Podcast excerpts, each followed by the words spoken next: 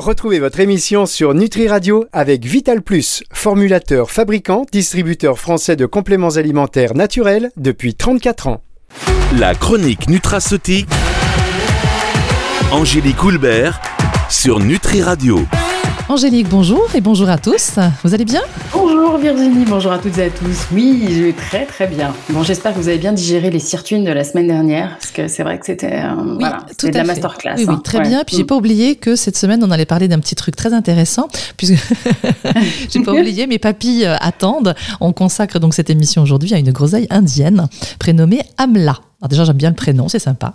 Qui, nous allons le voir, donc cette petite groseille a des indications euh, sur la sphère euh, cardio-métabolique, gastro-œsophagienne, cutanée et capillaire, enfin tout un programme. Mais vous allez nous détailler tout ça comme d'habitude. Pour commencer, alors j'aime bien cette petite carte euh, d'anniversaire, j'allais dire n'importe quoi, cette petite carte d'identité. Oui, donc sur cette petite groseille. Alors dites-nous en plus. Oui, j'aime bien faire toujours un petit, une petite carte d'identité, une petite, un petit portrait de, de la, enfin là, euh, le lamla, euh, le nom latin, c'est Umblica officinalis ou Philanthus emblica. Ça, c'est vrai que c'est important. Euh, parfois, je ne le fais pas suffisamment de vous dire le nom latin. Euh, c'est ce qui nous permet, nous, de vraiment bien identifier une plante. oui, ça, bien les retrouver. Extrêmement hein. important. Surtout, c'est vrai, hein, parce que des fois, on se dit, tiens, c'est peut-être pas nommé pareil, tout ça. Donc, euh, oui, c'est peut-être pas la même chose. Bien, Voilà. Donc, l'amla, on la prenne, cette petite groseille, on la prénomme aussi, donc, c'est un arbre, hein, donc, Amalaki ou arbre de Malacca. Et, et cet arbre, il pousse au Sri Lanka, au Népal, et surtout euh, en Inde. Hein. Je vous disais la semaine dernière qu'on ne la trouvait pas en France. Hein.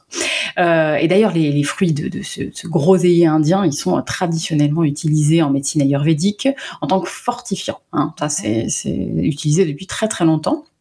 Mais on sait maintenant, euh, comme vous le disiez, qu'ils agissent de manière beaucoup plus large et notamment grâce à, euh, leurs actifs végétaux. Alors, c'est des noms un peu compliqués, mais euh, on a des terpénoïdes, il y a aussi des alcaloïdes et surtout des, des, tanins hydrolysables qui sont spécifiques à l'AMLA.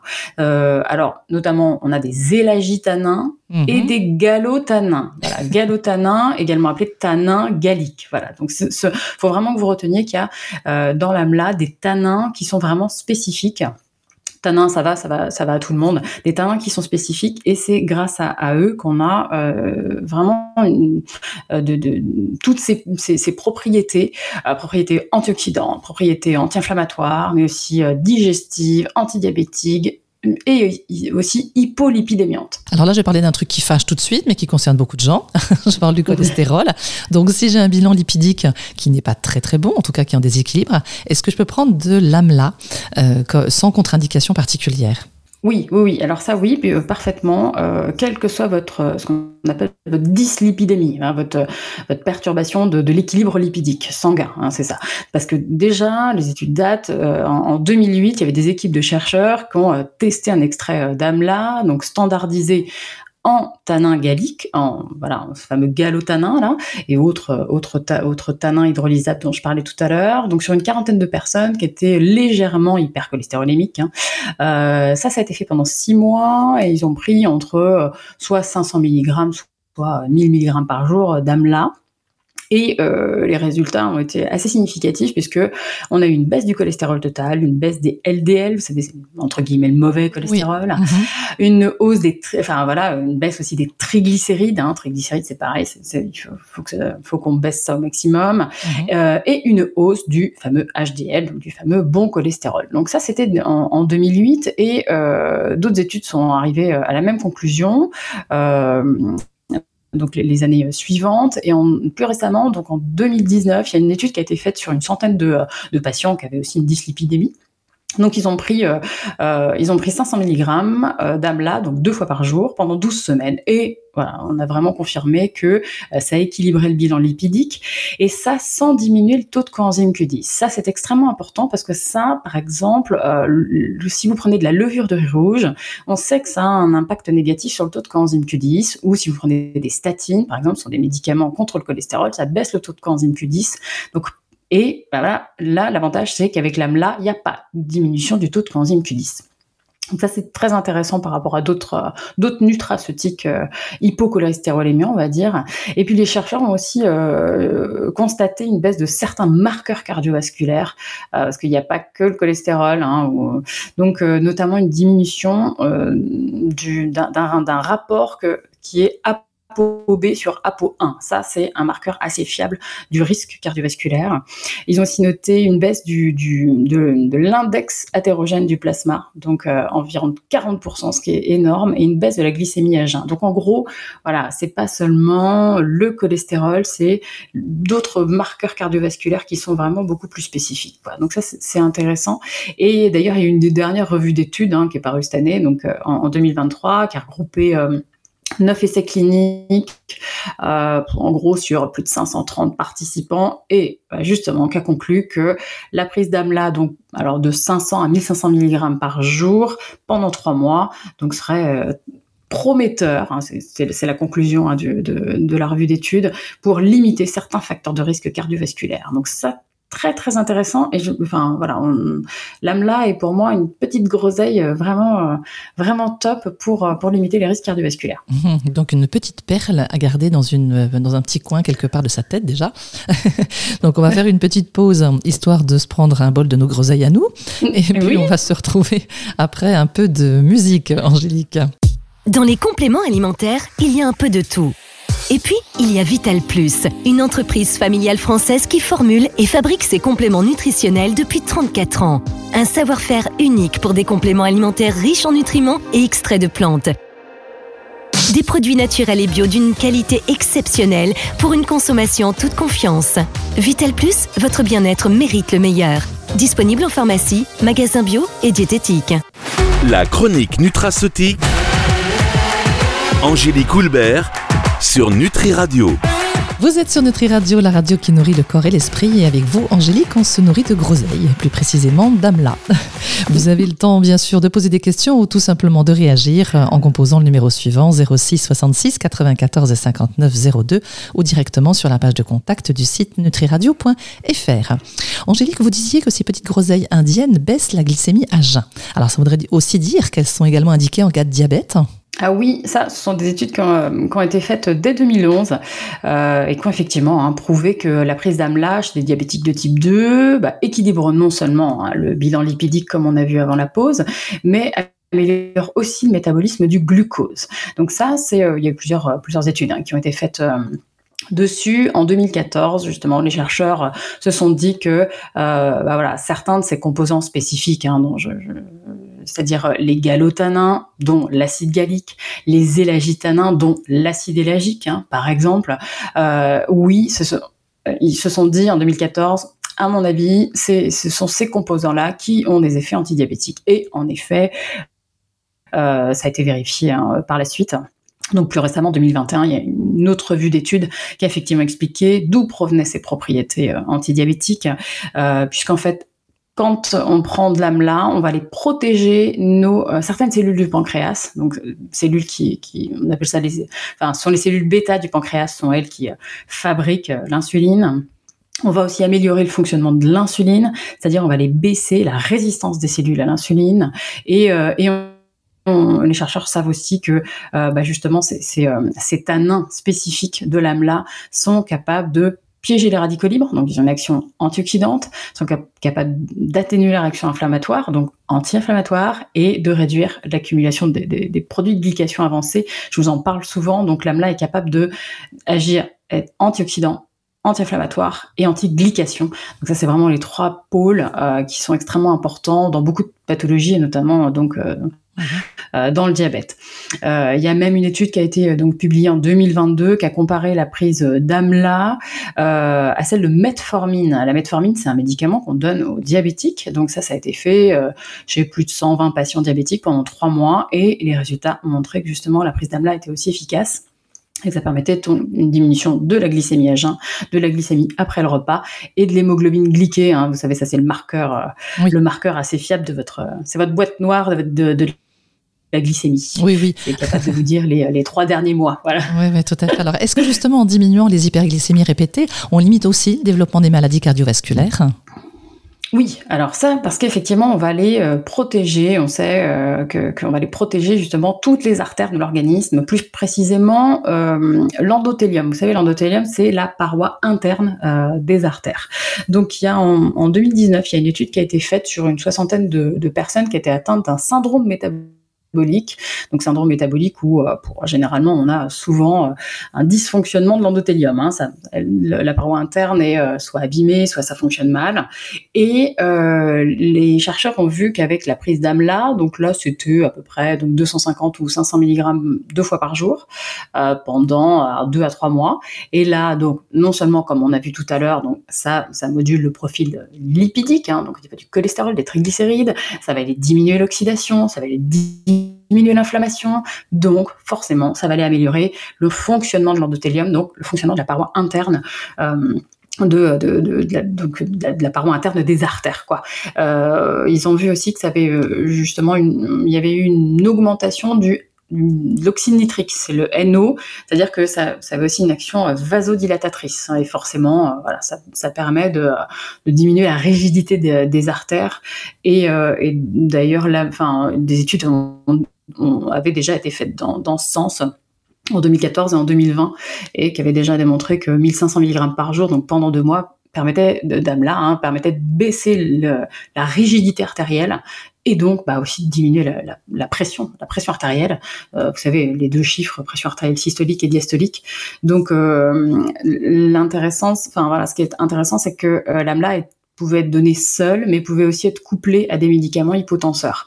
Donc ça, c'est aussi la question qui est souvent posée, est-ce que je peux donner euh, tel ou tel nutraceutique avec euh, les médicaments? Donc oui, hein, ça peut très bien être donné avec des médicaments hypotenseurs, ça ne, il n'y aura pas d'effet, euh, il n'y a, pas de contre-indication. Mhm.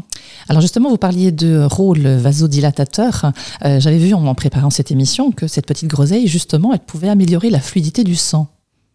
Oui, alors on a effectivement ça, c'est une propriété qui est connue depuis une dizaine d'années, puisque les chercheurs, quand ils donnait à peu près un gramme par jour d'AMLA, euh, avait vu que ça fait une, activité anti-agrégante plaquettaire. En gros, ça baisse l'agrégation des plaquettes, ce qui va réduire forcément le risque de formation de caillots sanguins. Et on sait aussi que l'AMLA pourrait améliorer la fluidité du sang parce qu'elle réduit un des facteurs de la coagulation. Alors, il y en a beaucoup, hein, des facteurs de, coagulation, mais un en particulier, le VWF, qui est le facteur Van, Van Willebrand. Voilà. Donc, effectivement, non seulement améliore la, ce qu'on a vu tout à l'heure, donc la, vasodilatation, donc ça c'est bien au niveau des, artères, mais en même temps ça va aussi fluidifier, améliorer la fluidité du sang et donc avoir cette action anti-agrégante plaquettaire et, euh, et pour éviter cette formation de caillots sanguins. Tout à fait, oui. Alors en introduction, Angélique, je disais également que l'AMLA était intéressant euh, pour la sphère digestive et notamment le reflux gastro-œsophagien, qui est l'une des affections gastro-intestinales les plus courantes. Est-ce que vous pouvez nous en ah, dire un petit peu plus? Oui, oui, c'est vrai. Ça, ça, c'est effectivement, on sait, hein, le, reflux du contenu de l'estomac vers l'œsophage euh, bah, est jamais très agréable. On va avoir des, régurgitations, des brûlures d'estomac. Hein, et comme vous le disiez, oui, c'est une des affections gastro-intestinales les plus euh, courantes. Et l'AMLA euh, serait très efficace pour justement réduire la fréquence, la sévérité des brûlures d'estomac et ces régurgitations. Ça, c'est des études qui ont été faites euh, euh, en 2018 pendant quatre semaines seulement, parce que c'est pas beaucoup. Généralement, les études elles sont faites euh, sur euh, deux mois, trois, enfin trois mois, voire six mois. Là, c'est sur quatre semaines, euh, sur des personnes qui étaient atteintes hein, de reflux gastro-œsophagien chronique. Et oui, on sait que voilà, 500 mg d'AMLA, donc juste après les repas, ça, ça pourrait diminuer les reflux gastro-œsophagiens. Ça, ça concerne pas mal de monde. Je vous écoute parler, Angélique, et je me dis que si nos auditeurs ont envie de vous poser une petite question, ou bien simplement de réagir, ben c'est possible. Au numéro suivant, le 06 66 94 59 02, ou directement sur la page de contact du site nutriradio.fr. Angélique, on se fait une petite pause? Oui, on se fait une petite pause. Allez, c'est parti. La chronique nutraceutique, Angélique Houlbert, sur Nutri Radio. De retour avec Angélique, nous parlons d'une jolie petite groseille connue sous le nom d'AMLA. Vous m'avez dit, Angélique, pendant la pause, que l'AMLA était souvent conseillé en cas de vitiligo et en cas de perte de cheveux chez les femmes. Donc on n'a pas encore évoqué tout ça, mais c'est intéressant ça.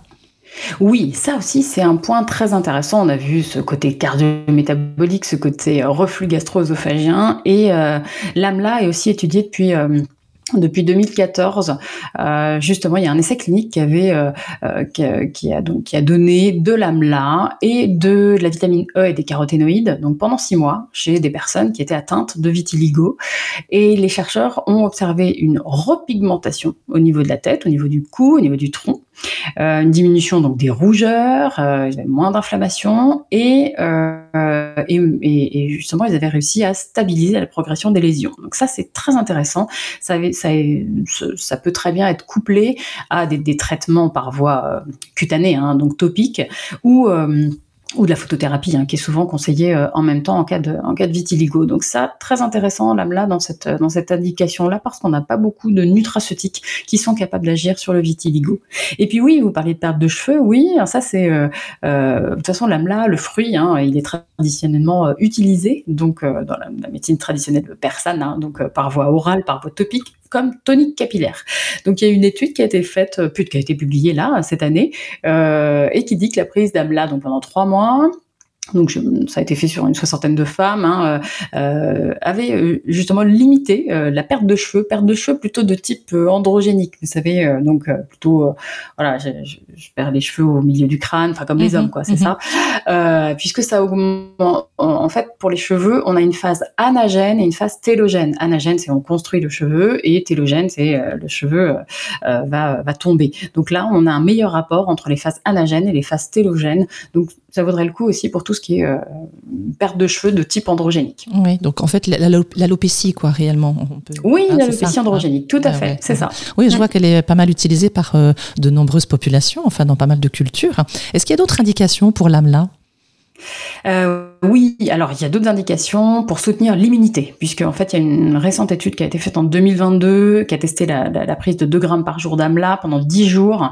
Donc ça c'est des personnes chez une soixantaine de personnes qui étaient hospitalisées pour un Covid, et euh, donc les chercheurs ont vu que ça améliorait la récupération mhm. avec un raccourcissement de la durée d'hospitalisation en fait, mais de manière assez importante puisqu'en fait on passait de 7 jours, on passait à 4 jours seulement d'hospitalisation et ça a permis de baisser la fièvre, la sévérité de la toux, euh, l'essoufflement les douleurs musculaires et que ça augmentait la saturation en oxygène. Donc voilà, très intéressant aussi en période hivernale, euh, notamment euh, notamment pour les virus, on va dire quoi. Et puis euh, j'aime bien aussi conseiller l'AMLA avec de la boswellia, du gingembre, puisqu'il y a une étude qui a été faite il y a une dizaine d'années sur plus de 400 patients pendant six mois, et donc cette synergie-là était aussi efficace pour soulager l'arthrose du genou que euh, bah, 2 grammes de sulfate de glucosamine hein, qu'on donne souvent dans ces cas-là, ou euh, 200 mg d'un médicament anti-inflammatoire qu'on appelle le célécoxib. Donc en fait, gingembre, boswellia, amla était aussi efficace que euh, un fameux médicament euh, anti-inflammatoire. Et bien sûr sans effet secondaire, quoi, parce qu'on sait que les, les, les, AINS, ces fameux anti-inflammatoires non stéroïdiens, ont des effets secondaires. Hein.